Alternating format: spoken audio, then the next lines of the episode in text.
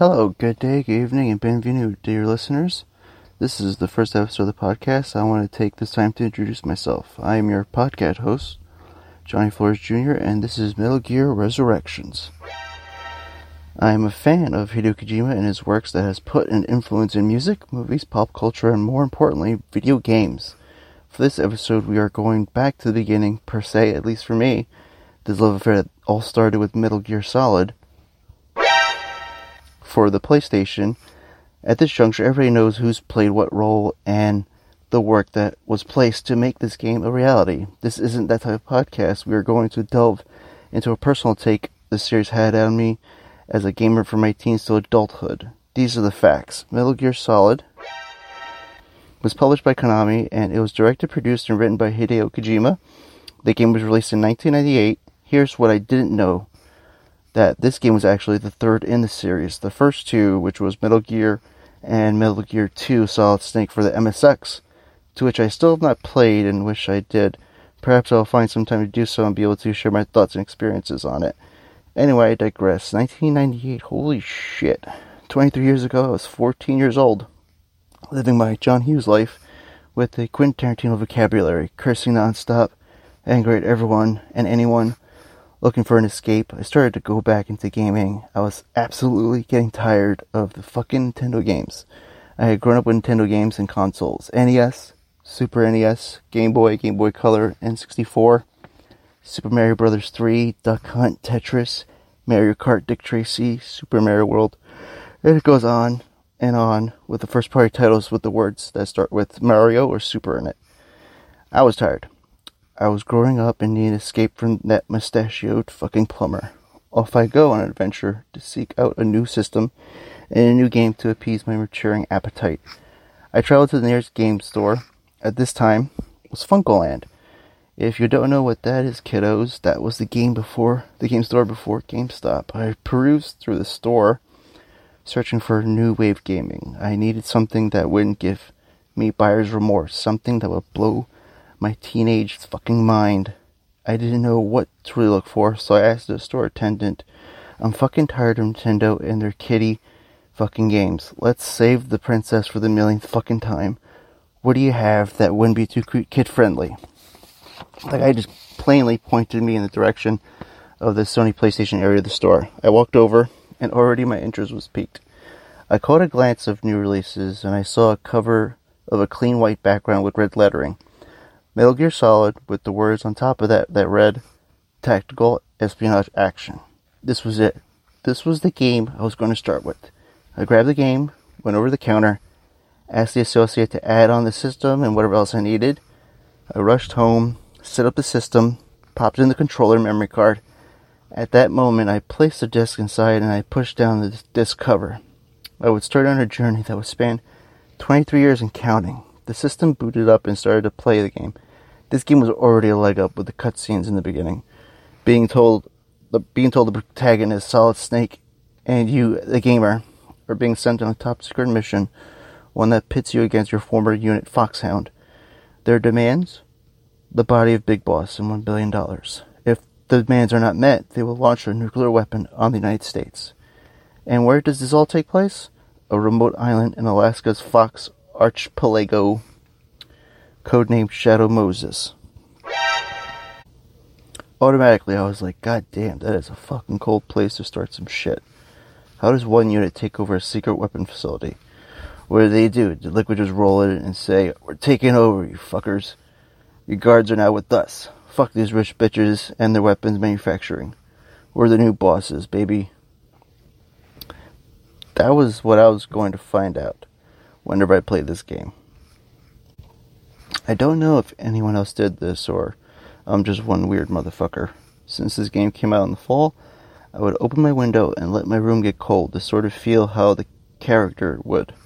On a side note, I would later on in the series and more senior myself smoke while, while Solid Snake was on the screen, and that was a big fucking mistake. Not only did I burn myself, but my room would also reek. That shit was over and done with lickety split. Now, a message from our sponsor. Have you been feeling ill? No history of heart disease in your family? feeling your chest tighten, yelling out Jim at the top of your lungs, then you may have been targeted by a genetically modified virus called Foxdie. If so, please contact your healthcare professional to see what are your options. I've, I've contacted mine. Dr. Naomi Hunter, a wonderfully practitioner whose accent will disappear years from now. I didn't get the answer I wanted, but at least I know what was going to kill me. Thank you, Dr. Hunter, and your deceptive and enigmatic past. Now back to our show. There I was, shot out of a fucking submarine. My character saw its snake swimming in freezing waters. For any other man, surely would be dead. But in a quick explanation, we find out that Snake has been fitted with a sneaking suit and given an injection that prevent hyperthermia along with various other elements throughout his mission. Pretty convenient if you ask me. Miracle shot? Super gear? In order to fully submerge into the plot and lore of this series, you're going to have to let go all disbelief and shove yourself into this world Kojima has created. First section of this game the dock. This is the place on my first playthrough that took me 30 minutes to figure out. You have to hit the fucking button to call the fucking elevator. I felt like a moron on that run. This is also the time I would realize that these guards aren't your garden variety. These sons of bitches, not bosses, would be able to detect my movements, hear and see my footsteps, freak out, and call for backup, especially if you leave a corpse behind. I mean, come on. Like, no one has ever seen a dead body on a dock in Alaska slowly freezing. But this would literally change my game plan and my play. How I needed to move around, wait on enemies, and observe their patrol patterns. By the time I figured out that I needed to hit the elevator button, and what would feel like an eternity for that said elevator, which brings me to a side note, what is up with the elevators at this facility? Every damn elevator, no matter what location, took absolutely fucking forever. Who did I need to talk to about this? Was maintenance on vacation? I mean, there was no one else using these fucking things except my character. This is the shit that made me nuts and go through two controllers. Finally, it arrived, my savior. The goddamn elevator. At this moment, I had killed all the guards I had used the choking action button and kept going till the guard's neck snapped. From the, fr- from the frustration of waiting, turned me into a neck snapping fiend. Good God! Should I seek therapy? Yeah, move on. Keep going. Keep snapping. I ran to the elevator and a new cutscene sequence has initiated. This is where my spine tingling watch watching the character all geared up from for the underwater submersion start to get ready for the mission at hand listening to Colonel Campbell continuing briefing on the mission we were heading, the main title sequence flashed on the screen. This is the game I've been waiting for. Finally, a game that would cater to a multitude of needs action, drama, fantasy, and stealth. And this is where I shall leave you, dear listeners. This was part one of three for Metal Gear Solid. But I shall leave you with a poem, Nothing Gold Can Stay by Robert Frost. Nature's first green is gold, her hardest hue to hold. Her early leaves a flower, but only so an hour. Then leaf subsides to leaf. So Eden sank to grief. So dawn goes down to day. Nothing gold can stay.